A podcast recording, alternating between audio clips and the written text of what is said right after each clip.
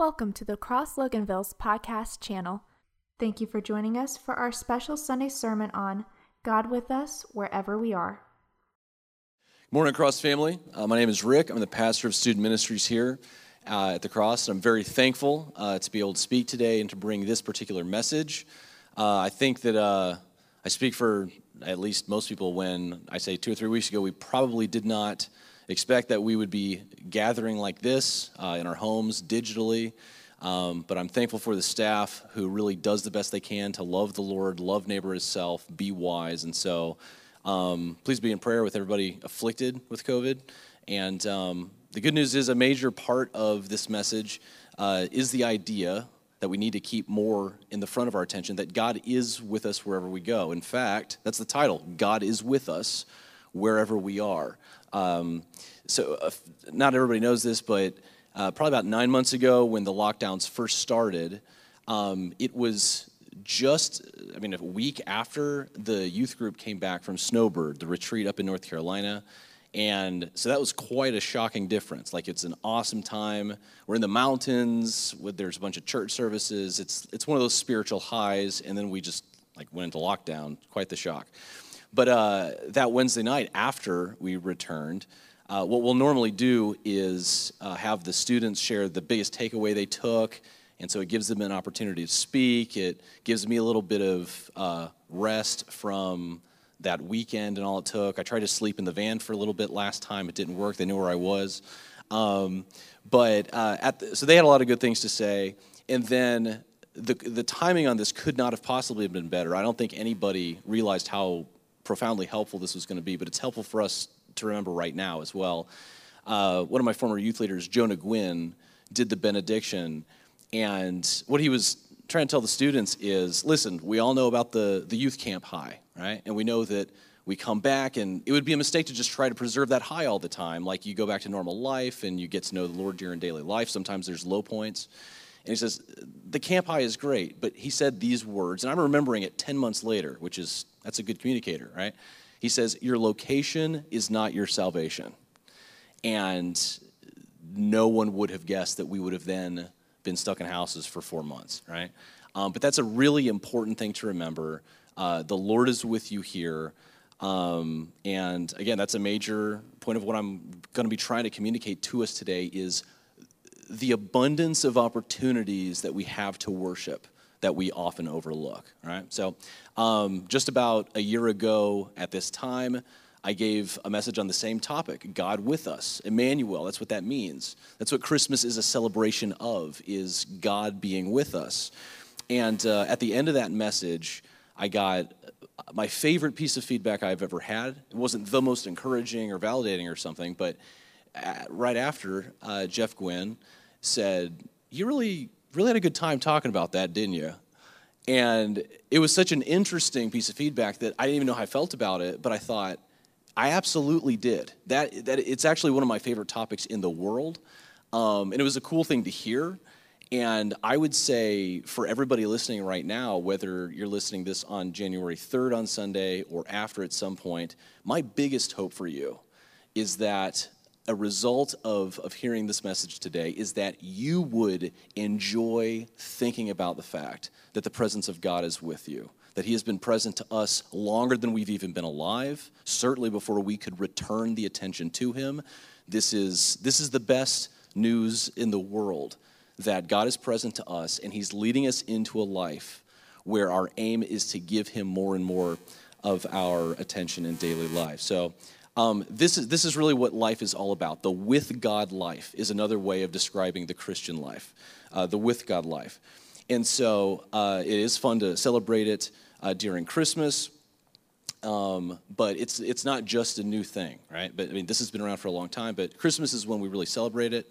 Um, I had a, a friend who was a senior pastor years ago, and he talked about one time just hanging out with the staff. They're eating lunch, and it was the youth pastor, of course. Youth pastor is the one that says things sometimes that really aren't all that wise. I try uh, to not do that, but you know, this guy's like 40, bleached his hair, that kind of youth pastor. And he just blurts out, I, I hate Christmas. And that is not the sort of thing you want to say on a church staff, or if you even just want normal people to like you, right? Who doesn't like Christmas? If, if I heard that, I would say, you know, Home Alone is a great movie. There's so many things you can appreciate about Christmas. There's cookies. Um, who doesn't like Christmas, right? But the pastor was curious and he said, Why? you know, what is it about Christmas you don't like? And the guy said, I don't, I don't worship a baby. I worship a risen Lord. And he thought, again, I would have gone at this from a bunch of different angles, but the pastor said, so he kept it kind of muted and he just said, yeah, the incarnation's kind of a big deal, right? And I don't want to hear about how you feel about Easter, right?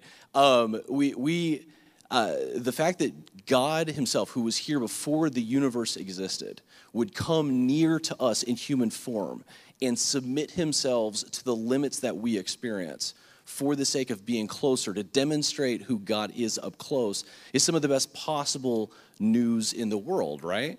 And so I'm very thankful to um, be celebrating that with you guys this season. Um, so, the first thing uh, I think that's really, really important to remember at all times, one of the most important things to remember in the morning, uh, just any day you wake up, is that we were created for the with God life.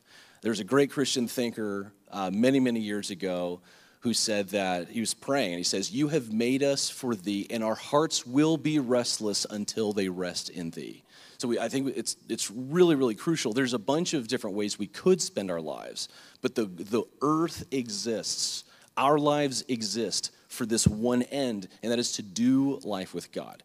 Now, the thing is, that's actually really, really good news, right? Because, um, as I said at the end of the conversation with Tim last week, uh, and I'm totally lifting this from John Piper, God is more enjoyable than all he has made, right? This is so it's fantastic that we exist in order to live life with a moment to moment awareness of God's presence to us and our desire to cooperate with him.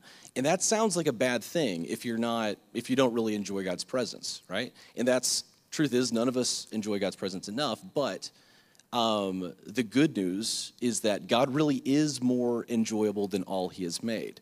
Now, um, one of the uh, the books that I think is is really really helpful for beginning to to be a fan of this reality is written by John Ortberg. It's called God is Closer Than You Think. And I really think you guys would enjoy it. I'm driving home one day listening to it on my audiobook thing on my phone and I'm just tearing up. And I'm like having to like be really, really careful turning corners, right? Wipe my eyes as I'm driving because this is a really, really greatly written book. And one of the things that uh, John Ortberg says in that, in, in the book in the beginning, is that the main message of the Bible isn't "I forgive you," it's "I am with you." Now, the forgiveness of God, absolutely important. Jesus died for the sake of our forgiveness from God. It's very, very costly. This is a huge issue. But the main point of the Bible isn't just that we're forgiven by God, that we're cool with Him or like we're straight. It's that there is now the opportunity to really be with God in an increasingly joyful way. Years later, uh, Ortberg is at a conference interviewing Dallas Willard, and he says, What is something about the gospel that you think that we've kind of gotten wrong that we need to start getting right? And Willard said, We've often presented the gospel as you get to go to heaven after you die, and I think it's, it's more of an issue of going to heaven before you die, right? And he's not being glib about that. He's talking about the best part of life uh, on earth being the best part of heaven as well, and that is increasingly joyful glimpses of God's love for us, God's love for our neighbor is just as joyful, God's love for creation, an increasing knowledge of the character of God that is so good it is the cause of our joy. Richard Foster's asked the same thing. What what do we got to be focusing on? And he says it's not so much about getting you into heaven as much as getting heaven into you. And this isn't a stretch, right? This isn't like a, a new feel good thing. Jesus prayed in the Lord's Prayer that God's kingdom would come and his will be done on earth as it is in heaven. And the way that happens is through us, through us desiring to cooperate with God. Paul talks about being filled to all the fullness of God. And there is no commercial advertising a watch or a car or a board game to connect with your kids or a university to go to. Nothing advertised would make a claim anything close to the possibility of us being filled to all the fullness of God. And Paul says the way that happens is by knowing the love of God that surpasses knowledge, right? This is how um, how that happens. And, and again, this isn't this isn't just a new thing. This isn't a Christmas lesson. I think we emphasize the celebration of God's presence with us on Christmas, but it is for the rest of the year. This, is, this has ancient roots. Um, in Exodus chapter 33, verses 13 through 16, uh, Moses is having this conversation with God. And if you think about all of the different things Moses goes through in his life. I mean, it's, it's radical. He's had his ups and downs, all kinds of stuff. And they've been uh, rescued from slavery in Egypt. They've received the Ten Commandments. And this is what Moses says to God He says, If you are pleased with me, teach me your ways so that I may know you and continue to find favor with you. Remember that this nation is your people. And he says, The Lord replied, My presence will go with you, and I will give you rest. That sounds, Jesus says something very similar to that in the New Testament.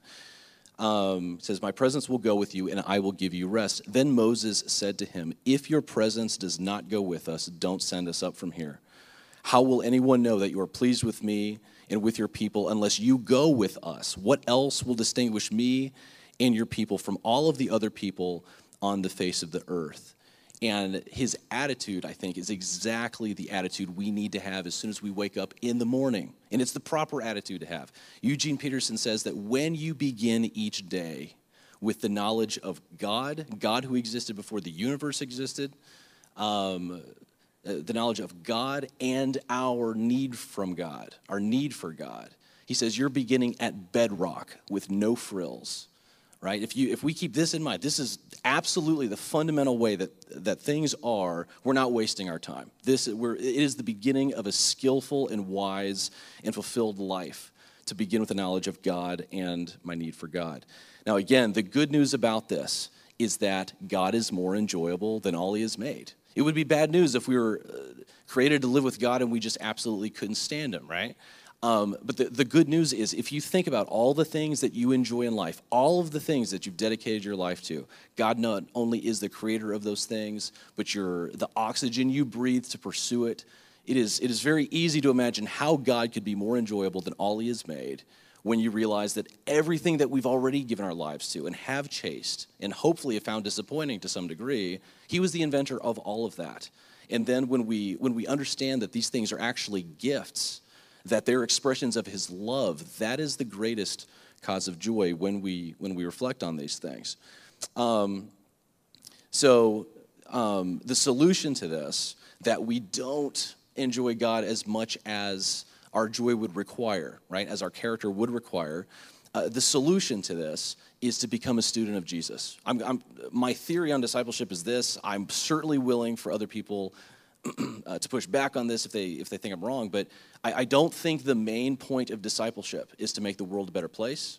I don't think the main point of discipleship is to make us feel like um, we're good enough Christians. It's not even to make us a better witness. All of those things are important. They are all consistent with commandments from God, but I believe that every problem in our life and humans are the ones that cause the problems in life, right? The major, the core to all of um, most of the mistakes that are made and, and certainly any sin committed is a lack of enjoyment of God, a lack of being enamored with God's ways and wisdom.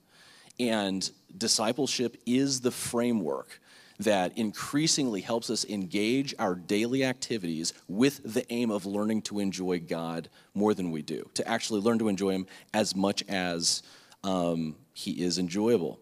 Um, and so this isn't um, this is the thing that will keep us from being too heavenly minded to be any earthly good, right? I'm not encouraging navel gazing or being removed from the world. We're talking about learning from Jesus how to engage the world with all of his wisdom, with all of his love for neighbor and everything else, um, with all the wisdom that he would have. So, to review so far, uh, we were number one we were created for the with god life i mean this is this is the, the reason we exist it's the reason stuff exists is to live life with God, right? The second part, the really good news, the reason that's good news is because God is actually more enjoyable than anything else that He's made. And third, it's not great that we don't enjoy God, but the solution is to become a student of Jesus. And why?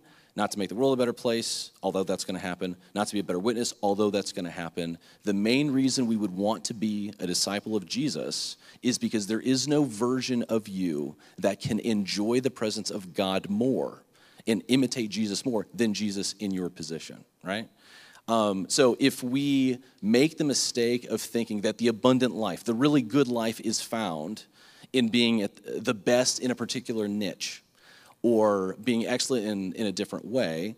Uh, let's say that you know you believe that the abundant life consists in um, being a billionaire investor. What you will be doing is asking, what would Warren Buffett do in my position? Now, I happen to know he has McDonald's every day. That's fantastic, all right? Um, I'm not aiming to be the richest guy, but I appreciate that, that he does that. That's maybe a, a nice habit. Um, but you would ask, what would Warren Buffett do in my situation, right? If you wanted to make a big tech company, make a lot of money, help people share fake news, you would say, what would Mark Zuckerberg do in my position, right? Um, if you wanted to write the greatest sitcom of all time, you would ask yourself, what would Jerry Seinfeld do in my position? Uh, if you wanted to travel to Africa and be a legendary hunter and take down three springbuck with one arrow, you would say, what would Neil Rampersad do in my position? It's one of my favorite stories. And uh, if you wanted to marry out of your league, you would say, What would Rick Bloomquist or what would Tim Cash do in my position? Uh, Tim would agree with that, right? He's, he's told me. And the answer, by the way, is you harass God for 15 years for a really fantastic wife, is my answer at least. Um, but what I'm saying by this is the way that we seek to achieve the picture of the good life that we're seeking is by finding out who did this well and you become their disciple, right? And the truth is, we are probably, I guarantee you, there is some version of the good life you're looking for already. And we're already taking our cues from somebody. Dallas Willard would say, You're already somebody's disciple. It's really helpful to know who it actually is. But again, the idea that the good life is found in a particular niche or in a particular situation um, would that would really conflict with the biblical understanding of the world. We don't want our we don't want our happiness to be dependent on circumstances, right? I tell the students that that happiness comes from what happens. And the problem with that is a lot of things happen, right? And you don't want your mood all over the place. And uh, you don't want to be driven by fear and anger all the time. We're, we're talking about wanting a certain type of internal stability that is grounded on uh, on joy in the Lord, really. That from the belief that we are not our own, but God has us. And, and this is the real comforting thing. The purpose of life is to learn to be who Jesus would be in your position. You won't do anything better than that. And in any situation, there is a way Jesus would do something. In any situation, it is really, really possible um, to accomplish your destiny in that moment. To ask, Lord, how would you do this in this situation? Um, so I think the biblical understanding of joy um, isn't for a certain set of circumstances, but an attitude based on the knowledge of God's goodness, God's love for you, and God's love for the people you interact with that engages all of life. Whether it's particularly boring, whether it's really exciting, what's going on, it's not finding joy in one particular part of life, but understanding that 24 hours a day, um, there is something to really worship God for um, even sleep being seen as a true gift from God.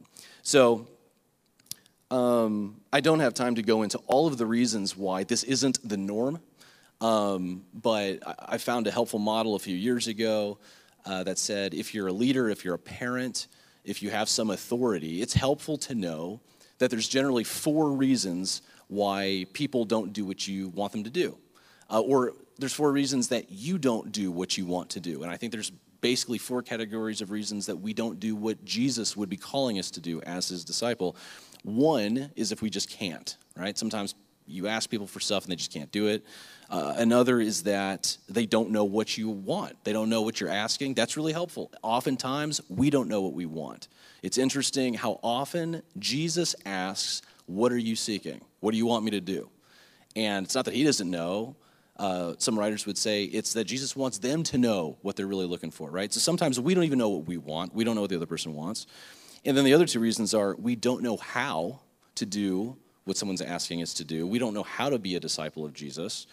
And I don't have time for this. This is a much bigger issue, but Sometimes we just don't want to, right? If you're a parent, you have run into situations where the kids just don't want to. Or you set plans for yourself that you think you're going to start tomorrow. It turns out you the next day doesn't want to, right? But uh, what I want to talk about uh, with the remaining time here, because I think I know enough people that this is the bottleneck, uh, that, I, that I hope this would really be helpful. It's just we don't really know how. We don't see enough models to where that is what it is to be a disciple of Jesus. And so I just have a few different ideas here. Um, but but one, one thing I think is uh, helpful to think about here is uh, Dallas Willard says that uh, we often in the church have devotional lives, but we don't have lives of devotion. And so, what he's saying is, we've got our Bible reading habits, we've got our prayer habits, we've got giving habits, witnessing habits. These are good, by the way. Like, we should certainly continue to do those, um, but we don't have a life of devotion. And so, this kind of reminds me of this saying.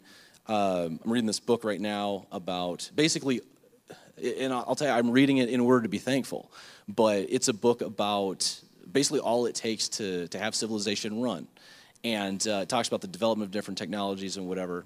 And it's a, the desire is to not take things for granted. I'm reading it for this reason. And he talks about how different civilizations develop different technologies at different times.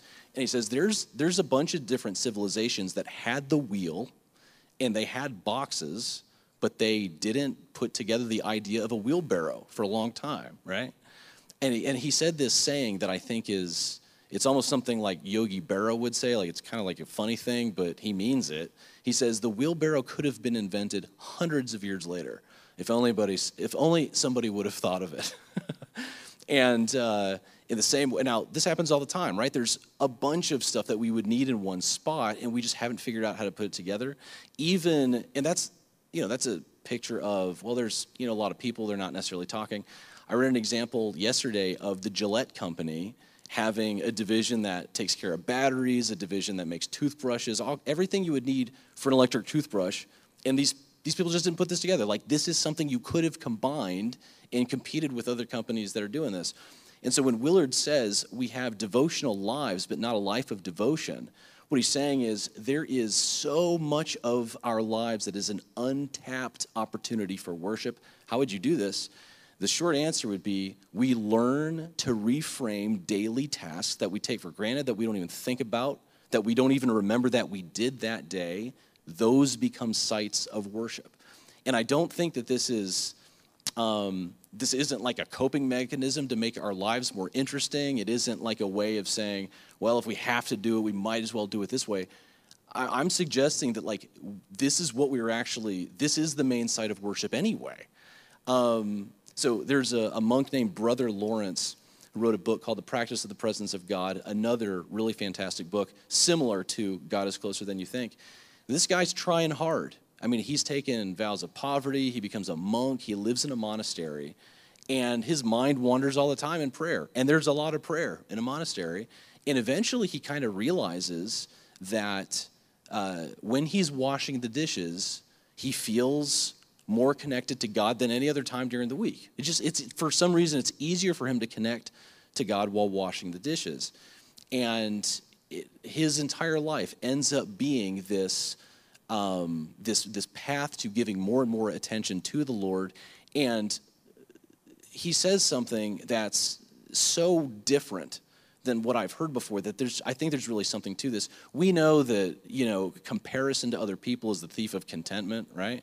But, and he didn't, he wasn't saying that he did this, but I realized he wasn't even comparing himself to himself. He wasn't even keeping track of his progress.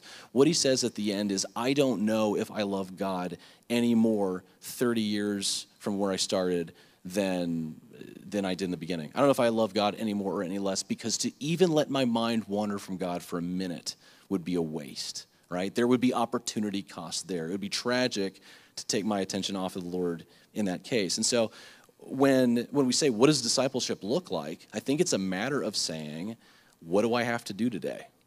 I mean, it's, it's, it's a surprisingly practical question. What are the things that I need to be doing? And would Jesus also do these things? And the answer for most of it would be yeah. In your position, you would. The, the things that you're doing, most of them are responsibilities. They need to be done. It is loving to wash the dishes, it's loving to take out the garbage. This is a, it's loving for yourself, for your family. And so, just as an example, I, I, I experiment with this. Uh, I think that um, one of the, the main benefits of discipleship to Jesus is a constant sense of curiosity. The question, how would Jesus do this in this position? That's actually a really interesting uh, way to live. And so I, I found that, like when James says, consider it joy when you face trials, I don't do that yet. But I will say, there's been plenty of times where I just don't want to do something or be somewhere, and the trial or the inconvenience becomes interesting, and that's better, right, than miserable. And so um, I'll just give the example of, of how this can work out. Um, I'm just copying Brother Lawrence here. The dishes need to get washed. Uh, this was a very odd Christmas for us. Um, Karen and I, I think we're recovered from COVID, but we had it during Christmas, so we don't want family coming into town. And that's different. It's the first Christmas we've ever had like that. And um, the night that uh, night of Christmas, I'm, I'm falling asleep, and I I realize I just I have to thank God for all the awesome stuff that happened today, and I'm just going one by one, and you know fall asleep. Next day, I, I wake up. Kara and Candace have gone to the store to find some you know good deals, and she got some Elf cereal for like 75% off, so that's pretty decent. That's cool for me. Nora just eats the marshmallows, and I eat the rest of the cereal. Um, division of labor and all that. And uh, but they're over at the store, and Ricky and Nora are watching TV, and I go into the kitchen, and I mean, like the dishes are everywhere, as they would be after Christmas, right? And normally, when I wash the dishes, I would put on an audio book or a YouTube lecture or something like this. And that's a fine way to spend time. I, it's important to me to do that. But this time, on December 26th, just a few days ago, I thought, the truth is, I think that it would be more beneficial in this moment if I just experimented. Who knows? And one thing Willard says is you're not trying to be a hero. Spiritual disciplines are not about impressing yourself or anybody else. It's their wisdom. That's it to get you in better touch with the Lord. And I thought, I just, I'm to have no headphones in at all, no noise. I'm just to try it out. I'm just to say, what would it be like to try to thank God for every dish that I'm scrubbing and putting in the dishwasher? And I'll tell you, I thank God for the fork, right? my mind wanders almost immediately. It's all over the place. And then I'm remembering before I'm about to put on, you know, an audiobook, I'm like, oh yeah, that's what I'm doing. And that's okay. Who cares, right? This is a learning period. And so I take Nora's sippy cup, right? Little Minnie Mouse sippy, sippy cup. And I, I mean, I don't know if you can see where this would go, but one cup. I just, I'm, and this thing is usually kind of gross. There's like solid, you know, milk brick in the bottom. It's, it's normally a terribly unpleasant thing but I, I, I, just, the first thing when I see this is I, I hear Nora in my head going, muck, muck, right? Just the little one running around. If you know our story, she's a miracle baby. We still don't know what to do with this. There's been a few times where I think, how did Mary like live life with Jesus, like knowing this is the incarnate Son of God, this is like a, a, miracle baby? How do you do that? I guarantee you she didn't think about it most of the time, right? Because Nora's running around the house, and I, it's, it's once a month that I remember that she's an absolute miracle, but washing her cup, I remember, right? This is a miracle kid. And I think of waking up with her with this cup at two in the morning, rocking her to sleep. And then I'm transported to that memory, just saying at times, other times where I've just been thankful to God, saying, Thank you for this moment when my kid is this little. I know it's not going to last forever, and giving my intense uh, attention in this moment, right? Put her to sleep. We sing Jesus loves me. And this the stream of consciousness takes over, right? Then my head is thinking of the other day how Karen and I noticed that Nora is pretending to feed her doll her bottle, and Nora's singing Jesus Loves Me to her doll, and it is the greatest, most adorable thing in the world. She doesn't speak English. We can really just tell kind of by the rhythm and whatever what she's doing. And there's this well, your, my mood is elevated for sure, right? That's not the point of this exercise, but that's all happening. And what's going on? I'm giving credit to God. I'm the pervasive sense of well being, the, the acknowledgement of God as the giver of the most important things in my life is, is, is flooding back to me, right? And this, this is the reason we would enjoy God, is because of his love, is because of his character. my mind wanders and it goes off for a little bit. and I forget about all of it. A few dishes get washed. And then as I keep going, I notice, oh, there's this huge dish over here. Where am I going to fit that? You know, and my mood starts to go down a little bit. And then I catch myself and I say, wait a minute, remember what you're doing, right? This is a thankfulness exercise.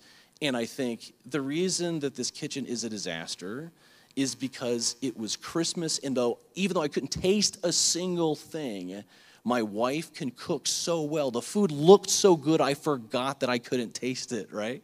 And I think what a gift Kara is to me, because before I knew Kara, I remember, I mean, I, I, I, grew up with this attitude of austerity. Like, I, I remember living with my roommate Ed, who was in my wedding, who I knew back at home growing up in Lake Worth. And I'm sitting at the kitchen table shirtless and shoeless and have a gallon bottle of water over here and a piece, two pieces of bread with a slice of deli meat in between. And he comes in and says, What is this, the famine diet you're on? And I realize, why was I like that? Like when I meet Kara, the food is really good. Like Kara doesn't feel bad about partying. She makes my life more celebratory. In addition to everything else, the thing about, about gratitude and using gratitude as the main spiritual discipline to turn all of our normal tasks into a life of devotions, uh, all of the different things we have to do into a life of devotions, is that the way gratitude gets started, it, it's like when Socrates said, I'm the wisest because I know I know nothing. Well, what's he saying by that? He's saying that when I, when I learn one thing, that one thing teaches me that there's 10 things I don't know. And then when I go track down one of those things, that turns into 20 things that now I know that I don't know. And the world becomes bigger the more that you learn because you realize how ignorant we are, how limited our point of view is. It is the same thing with gratitude. You, you thank God for one thing, and it turns into three other things you're thankful for. Then you keep going with that, or you forget and you return to it, and it just goes on and on and on. And again, this isn't just for the sake, this isn't just a therapeutic thing. This is at least the way that I have found so far, to enjoy the presence of God because what we're, read, what we're doing is we want to see the way Jesus sees. This is why you would want to be his disciple, to see the world that he sees. And I think one of the ways that Jesus would see the world in our position is to, is to look at things not just as what they like are functionally, not what they would be at the store, not what they would be to different people. To him, what is the world? It is a gift, it is an expression of the glory of God. And, and this is what a main piece of discipleship to Jesus is. And so I would encourage you, just even now, think about what you need to do two hours from now. Um, the more specific and particular you get, the more opportunity there is for gratitude. The more gratitude, the more joy. The more joy, the more you want to thank God for, for creating you as an opportunity to know Him. And so, uh, if you guys would uh, bow in prayer with me, I'm going to uh, hand it over to Nick and the worship team.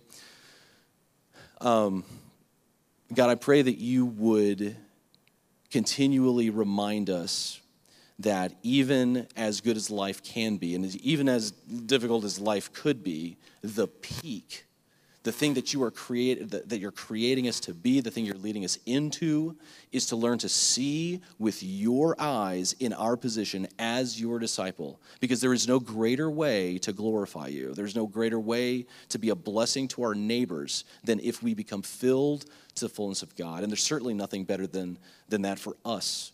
That the life you have for us is not just to find happiness or distraction in different particular parts of life that have been set up for our enjoyment um, but that there is a way of approaching every moment of life as one giant, continuously engaged in gift from you, where you are the treasure of it all. Um, we love you, and uh, we'll talk to you soon. In Jesus' name, amen. Hey, thank you so much for watching the message. Uh, we hope that you really pulled some things out of it. And just know that our desire is for every person, whether you ever step in this building or not, to become fully alive in Christ. Yeah, we want to see you committed to Christ. We would love to see you connected to others in a small group. And we believe it's important to uh, become a contributing member to the body of Christ through uh, sharing your faith uh, as well as financially investing in the work of God. That's right. And so we pray that you're growing, that you're striving forward. There's so many resources on the website. You can watch past messages, your testimonies from people. We pray that you utilize those. And we hope to see you on a Sunday morning. Hey, make it a great day and enjoy uh, the abundant life in Christ.